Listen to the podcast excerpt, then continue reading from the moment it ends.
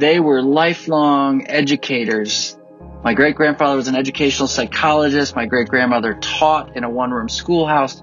They really developed a set of ideas about what children needed, what would be healthy, positive development. They thought that no adult really gave children the credit for how smart they were, how capable they were. And they did that together. I mean, as a team. My great grandfather had a, a six day a week syndicated newspaper column that went on for three plus decades. And then they traveled the country together, speaking to audiences of teachers and parents about approaches to child development. They spent a lot of time in the car and they would talk about what if they had full control, how would they make it better? How would it be different? How could it do more for children? And that really led them to the opportunity where at age 59 and 61, they started their own magazine. They started their own company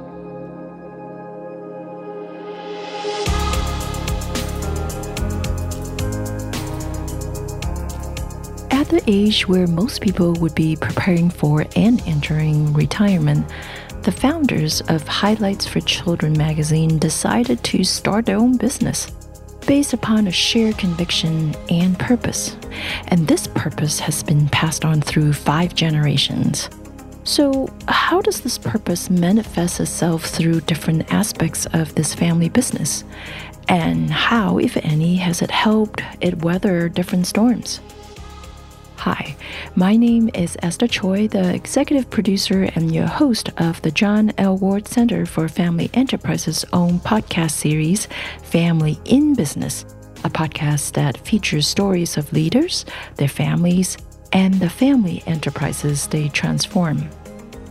In the previous episode with guest Enrico Lata, we've explored how he used design thinking and his transgenerational entrepreneurial gene to find his purpose after his father's generation decided that the best future for their family business was rested upon not letting him and his cousins join the business in this episode with our show's advisor, Dr. Jennifer Pendergast at the Kellogg's Ward Center, and a new guest expert, Dr. Brooke Vukovich, executive coach and clinical professor of leadership at Kellogg School of Management, we are going to dive into the story of a fourth generation CEO, a physicist by training, Kent Johnson's leadership story. Who's Kent? My name is Kent Johnson. I'm the Chief Executive Officer of Highlights for Children. 15 years back, we celebrated our 60th anniversary, and at that point, we got to hand to a girl in Dallas, Texas, the one billionth copy of Highlights magazine.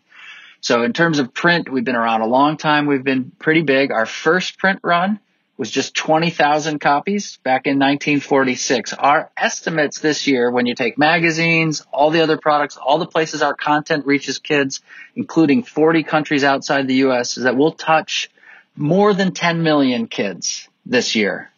We are the largest children's magazine in the world, and we like to say the most loved as well. I love the numbers, and yet we always talk about and try to have hold in our head what's that mailbox moment for one kid? Or what's that image of one child who's had a bad dream and whose parent is reading them back to sleep? We want those very concrete images of an experience a child might have, a moment. And then we multiply it by the numbers. The numbers themselves are not inspiring unless we think about what's actually happening with children.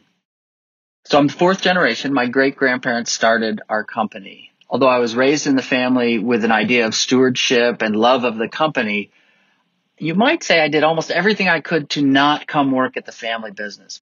Then, how did he end up being the CEO of the family enterprise? Well, before we hitch a ride on Kent's personal journey, let's make sure we get a clear and high level view on how purpose had set at the very origin of Highlight's founding story your great grandfather invented this whole concept of fun with a purpose. Your company newsletter is called The Purpose. You even have a chief purpose officer? It seems to an outsider, your family's blessed with this DNA of purpose. Yeah, I don't think it's about DNA. I, I know I'm a, I'm a family business person, but but I don't think I get to sit here and talk to you today, except for generations of employees, our team members who've been wired and have bought in and learned and participated and helped expand and grow that purpose. So for me, it's not as much about DNA, but I do think there was something about our founders and the sort of story about how they founded the company that created a lens that had purpose as almost a launching point. For Highlights for Children, the founding of the company was based upon a core purpose through which generations of family members, as well as employees who have learned about, bought into, and helped grow that very purpose. So, what is the story behind the founding purpose that has permeated through generations? For me, what's interesting about that is they weren't young pups innovating and startup, you know, this whole idea. They're just out of college. Let's build a company, have a business case. That wasn't their story. They were lifelong educators. They were involved in really a, a, group of people launching a parenting movement in the 20s. My great grandfather was an educational psychologist. My great grandmother taught in a one room schoolhouse, did a lot of teaching, got a lot of education, more than many women were able to at that time. And then they traveled the country together, speaking to audiences of teachers and parents about approaches to child development. And they did that together. I mean, as a team. My great grandfather had a a six day a week syndicated newspaper column that went on for three plus decades. Those aren't starting company ideas, but what they found is over their career, they really developed a set of ideas about what children needed, what would be healthy, positive development. They thought that no adult really gave children the credit for how smart they were, how capable they were. So the whole series of beliefs and they started working for children's magazines of the time, consulting with them on content, on how those ideas should come in content. And they were even working at one called Children's Activities. And as they went around the country talking about that, they spent a lot of time in the car and they would talk about what if they had full control, how would they make it better? How would it be different? How could it do more for children? And that really led them to the opportunity where at age 59 and 61, they started their own magazine. They started their own company. And it really, because of this whole career of experience, the idea was let's throw all of that into the purpose of what this product and what this company is, because we want to serve children directly at that point. We have a foundational belief, and this one we've just never varied from and never will. And that foundational belief is that children are the world's most important people. Full stop. And the second is the belief that childhood, childhood itself is a short, sweet season. And it is worthy of the serious, critical, skilled, excellent attention of adults. We don't have much time. And I can remember early on in my career, just as a CEO, and people would say, well, will you get on this plane and go to this conference? And I'd always remind myself, I have a four year old at home. I have 365 days with that four year old. So am I willing to give up that short, sweet season to go on this business trip? And I think that the idea is there's a lot going on with these children. It's a short, sweet season and they, they deserve the loving attention of adults throughout all of it. So you can think about purpose as having different levels and they should all be congruent with one another, but purpose isn't always about existential purpose. I'm Brooke Vukovich, and I am a clinical professor of leadership at the Kellogg School of Management, and I also am an executive coach. What am I doing on this planet? Sometimes it's that. In addition to that, though, there is daily purpose or my annual purpose or this purpose of this meeting. And I think people can get tangled up in thinking that defining one's purpose is always an existential issue. What's important here and Brooke's assertion on the different level of purpose is very similar to what Dave Evans in the previous episode stated. Live purposefully, live coherently. Who you are, what you believe in, and what you do should be in alignment as a leader, you also need to think about how your professional purpose, how this job where you are spending 10 to 12 hours a day, likely, feeds into the larger purpose of who you want to be as a human being. And that is what is at the center of my work. And I think that's what is the power for people when they have something that they can return to again and again. Why do I do the work that I do that can stabilize them and ground them? Then they are able to connect with other people. I think common pitfall is that people make purpose so weighty that whatever they come up with, it can't possibly live up to what they want it to do. And I think the thing that you want to think about here is are you consistent? Do people experience you as showing up differently every day? Are your actions aligned with your words and whatever you state your purpose to be?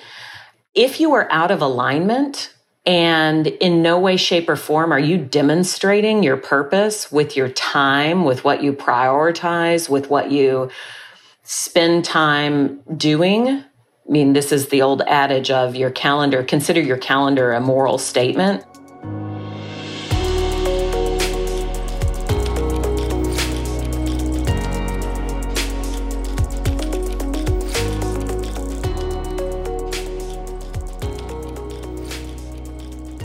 Remember Kent's comment earlier about despite his love for highlights and being raised to be a family steward, he did almost everything he could to not work for his family business. So, how did he end up being the fourth generation CEO? My first love in terms of what I experienced at school was science, math and science. And I found that I, I just loved physics. So I ended up studying physics in college. I took a short break from education to go teach high school physics and developed this incredible lifelong respect for teachers. Kent is being a little too modest here. He is actually Dr. Kent Johnson. His doctorate is also in physics. But from that point on, his path back to highlights wasn't linear anymore your life is a series of experiences. And if you're fortunate enough to have interesting ones with interesting people in your path and then to be open, then you never know where it will go. That's Professor Jennifer Pendergast, Executive Director of Kellogg's Ward Center for Family Enterprises. I've worked with families to think about what's your individual purpose, like what really drives you as an individual. And then let's talk about what the family's purpose is and where do they overlap what I did is I actually went and worked at a startup medical diagnostics biotech company. I was fascinated to try to work with really talented people to, to use our technical skills to bring good solutions to, you know, help pharmaceutical companies discover new drugs that could treat disease, to bring solutions to human health. So I spent about six years in biotech. And then after that, I found myself, you know, with a little more experience learning more about the business of Highlights for Children. I was invited to join as a, in a rotating seat on our board of directors. And what I saw blew me away. This wasn't the simple magazine I'd grown up knowing about. This was a multi subsidiary, complicated company with really talented executives. And what I realized there were also pretty significant fundamental business problems around changing consumer tastes, around technology, around how do you innovate how do you advance a mission driven company when the world's changing quickly? And that seemed pretty interesting. And that started a series of conversations where back in 2004, I found myself with a, a small child in a car seat, moving from one city to another, changing careers, kind of embarking on parenthood, you know, kind of doing all those three things at once. And that landed me as an employee here at Highlights for Children. I don't know why, but at this point of the interview, I was reminded of the outgoing German Chancellor Angela Merkel, also trained as a physicist. Instead of leading a company, she has been leading a country, the largest economy in EU. I wonder, is there anything in the training as physicists that prepares them as leaders? Yeah, that's a good question. I think one of the things about being a physicist and then also being a physicist who went into a different area of science and research is that often physicists don't necessarily see the edges and the boundaries of different disciplines. So being a physicist that went into biotech, I kind of had the experience that I felt empowered to try to learn all these new things. And I think that helps me as a CEO. It helps me as a leader because whereas I really don't have the experience to do almost anyone's job in this whole company, I'm curious enough to try to learn many, many different things and be able to participate in the conversations with the experts within our company who do those things. So I think that's helpful. I, I think, you know, being trained as a scientist, it's always about how do we know what we know? How are we going to learn what we need to learn? What do we need to know? What are, what are the assumptions we're making? Those kinds of intellectual dialogues uh, that we have together or I might have in my head, I think are really important parts of business. You have to understand how to measure risk and try things, learn from them, and then continue. Measure risks, try new things, learn from them. Those are the steps that Kent Johnson takes to lead his family business in the fast changing publishing industry in an even faster changing world. But sometimes there are risks that can't be easily measured or mitigated, at least not with a conventional risk management approach, because sometimes there are morally complex situations. When you are in matters of moral complexity, and that's what we're talking about when we're talking about the toughest decisions that leaders must make. And moral complexity means there's no apparent and easy right answer. This is when a family enterprise leader really needs to fall back on his core purpose so that he or she can arrive at the right decision and summon the courage needed to execute on that decision.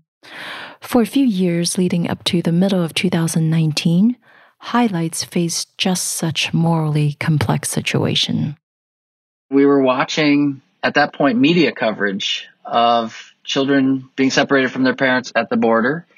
And we felt at that time that the coverage wasn't really focusing on the children. It was focusing on the politics or the lots of aspects that seemed to us to be missing. The fact that these really, if we thought about them as our children, we might write the stories a little differently. And that did lead to us thinking and then writing a statement that we eventually put out on social media that got some attention.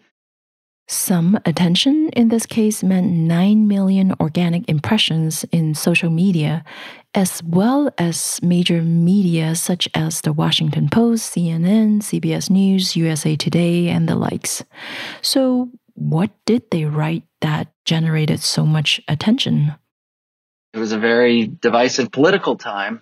And we tried not to write a political statement. We tried to write a statement that articulated the idea that shouldn't all children have a right to the opportunity to become their best selves? I see it as part of our purpose to try to speak up where kids maybe don't have as much voice as they ought to. Speaking up in this case meant that Highlights released a statement on Twitter denouncing the policy of separating migrant children from their parents as unconscionable. And this public statement began with, quote, As a company that helps children to become their best selves, curious, creative, caring, and confident, we want kids to understand the importance of having moral courage. Moral courage means standing up for what we believe in to be right, honest, and ethical, even when it is hard. Anytime you're willing to do almost anything, there's a chance that you're going to be criticized. There's always a risk. And in that case, we got lots of hate mail. You know, we got people very upset, canceling. People feel like they have a relationship with a magazine. So if somebody has had a long relationship, maybe if someone had us in their lives as a child and now as a parent, they're participating and we make a statement or, you know, take a position that they may not like, it's a little different because there's a relationship. So yeah, we do get communication when people are unhappy and, and cancellations. It was interesting when, when a couple of these things that have maybe gotten a little more attention, we get cancellations and, you know, I often cut it off and say, I don't want a report of the number of cancellations. I'm not interested because I don't want people internally to think we follow our beliefs or our values based on a calculation of what will short term hurt or not hurt our business. So for me, the issue is with our employee base, with our future customers, with parents across America, we have to be consistent about what we believe and we have to act in accordance with that. We're not going out to find fight. You know, we want to find issues that where everyone, we actually believe any position we take that any parent who cares about a child, if we could talk to them enough, they might agree with us. And that's not always what happens in the world. But I think it's pretty important not to make these decisions on short term metrics of likes and dislikes in social media or cancellations or new subscriptions. I think that our long term value comes from really knowing who we are and what our beliefs are, what our values are, and then walk the walk. I just have an optimism and confidence that our beliefs are aligned with the so common aspirations that people have for their children that if we walk that walk, there's going to be enough people who want to want to be part of the highlights family, want to buy our products and become highlights kids in their own own homes. In essence, what Kent and Highlights had done here exemplify what Brooke would recommend leaders do when managing moral complexity. 1. Get grounded. 2. Stay fluid. 3. Get connected. 4. Keep going. So, moral complexity, you must get grounded. That's that purpose. However, you also must stay fluid. If it is a morally complex matter, you have to constantly reassess what's happening. You must be able to get information and data from various sources and then the other two things you have to be able to do in that moral complexity is to stay connected. You cannot communicate enough. Communication matters, matters deeply. And this is the storytelling, right? The ability to communicate about morally complex issues. And then finally, you just have to keep going because things do change and they evolve and new information arises. And you have to find the way to connect within your organization and then keep moving forward together.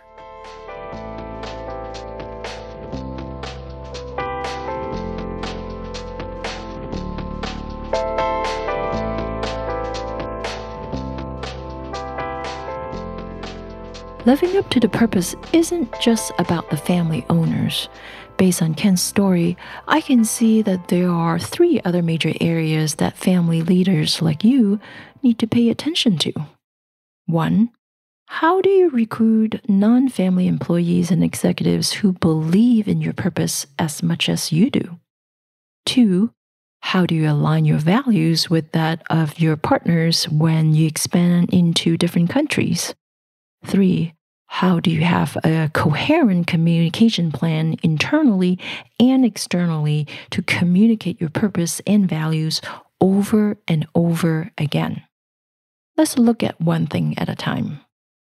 I remember once I said to my uncle, I said, you know, I think my grandmother, Betty, who's passed now, I think my grandmother would have the following feelings about me joining the company. And he looked at me and he said, he shook his finger. He said, no. He said, if you're coming here to make some ancestor or some relative happy, if you're doing this to serve some other objective, don't come. You need to come here if you want this job and if you believe in what we're doing and that you can contribute. That stuck with me because I think in the world of family businesses or even as we recruit anybody into our business, it's really important. They want to be part of the mission, that they want to come to the company for what we're doing. So that was a really important thing to hear when we had that part of our conversation. I'm recruiting executives who've worked at big companies, have worked at public companies. And the conversations we're having is, hey, come to this family business. What I can promise you is a commitment to purpose and mission. I can promise you if we build something great, we have the stability of ownership that it's not going to be ripped apart by some venture capital or some change in public markets, that we'll have the ability to sustain what we're building. And oh, by the way, it's purpose driven. When you can offer someone that at the end of the day, their effort has gone to something more than money, and it's gone to a purpose, a vision for the world that's meaningful to them, I think it's an incredible advantage for recruiting. That's what we sell. touting to potential recruits that Highlights is a purpose driven company, that by joining Highlights, they can help build something that is bigger than themselves. This intangible value is hard to compete with, at least not with monetary compensation alone. Then, what about with partners? Highlight is a magazine with substantial intellectual properties. So, how does it work as they expand into markets such as mainland China? We can't just create a company that we own fully in China. But what we do is we work with typically Chinese owned companies. So we work with a whole variety of different ownership structures. You could imagine a Chinese company that's running many sites of uh, private English language learning or private pre-K. We work with a number of companies that serve early childhood education. So they're making the content. They're sort of working with the regulatory kind of processes to sell and market. So we're not putting in China right now people on the ground or our own organization. We're working with Chinese companies and it's about finding those partners that even across the language and the cultural differences that our companies share kind of a point of view about what we hope to achieve for children. How do you tell? You know, in general, it's a polite culture, but how can you tell they really believe in it? How do you, can you tell anyone who really believe in it versus, yeah, of course, children are the most important people in the world. Yeah, I think it is challenging. You can't simply ask the question directly because the answer to any question that would probe that is always yes. So for me, and, and I think about it even some interviews I was doing today of people we might have work with us, I pay really close attention to the nature of the questions they ask. So when we talk about mission, how interested are they? How much do they want to understand the nuance? Is that something that they want to just have a small amount of time and then we move on to money?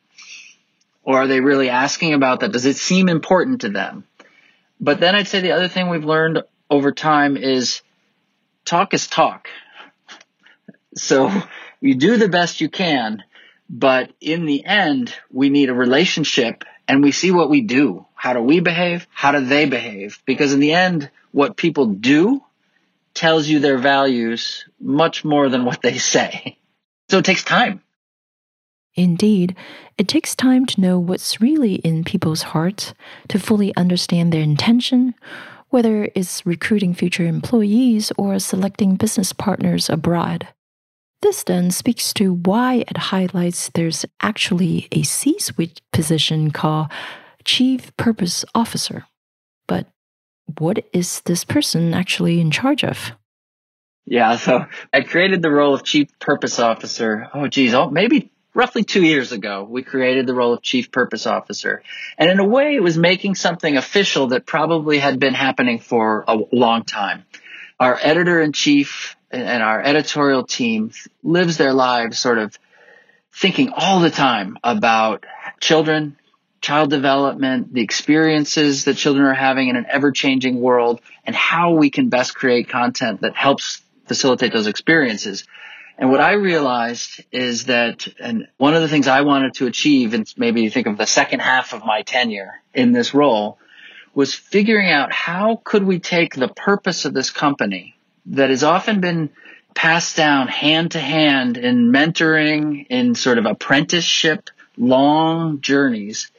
How could we, in a bigger company, in a more rapidly changing, could we establish the purpose, on the one hand, establish the purpose into the culture in a way that it would be irreversible, that we could make the purpose of the company live in everyone so that it would be very difficult to deviate from a focus on purpose going forward. So that's really the internal aspect of the chief purpose officer's role. I also thought I wanted someone to speak more frequently, more loudly, more articulately out into the public about the purpose of our company I felt like we have had this commitment to purpose, but maybe we haven't talked to people enough about it. And that part of the role is about being a thought leader and trying to use the fact that as Highlights for Children is turning 75 and we have a, a certain recognition that it just feels right that we, we owe it to the children we serve, or maybe we can use our platform to try to speak for children, to be an advocate for things that are are good for children, maybe that are not just within our company what we're doing, but where we see opportunities just in society. I mean, children need a voice. If more of us as adults focus on the idea that children are our world's most important people, we might create a better society for all of us. And I want my chief purpose officer, I want everyone here pushing that direction in our country and our world. By paying close attention to how to propose the value propositions to potential recruits to highlight, by taking their time and getting to know potential partners abroad, and by establishing a C suite position called Chief Purpose Officer, Highlight is really expanding the definition of family too. Not just people who share familial bloodlines, but everyone who work in, with, and for the company. They're all family too. If you say family business, family is an adjective describing business. If you say family in business, family is the subject. How do they weather the storms that the market throws at them in a world that's very uncertain and disruptive? If you think about all those things that are so disruptive that happen relatively quickly, then the challenge to the family of how to innovate is how to think more broadly about what's the purpose? What are we trying to achieve by staying together as a family? If I just look at the context of whatever their generation, whatever their motivation, people who care about the purpose of our company when they come work here, they do better. They like it more. So we've learned over time we really have to select. We want to attract people who want to be here and be part of what we're about. And that will make us a more successful company. It will also allow us to embed the purpose more deeply into the community of employees that we have and into the culture. Humans crave purpose. I believe that.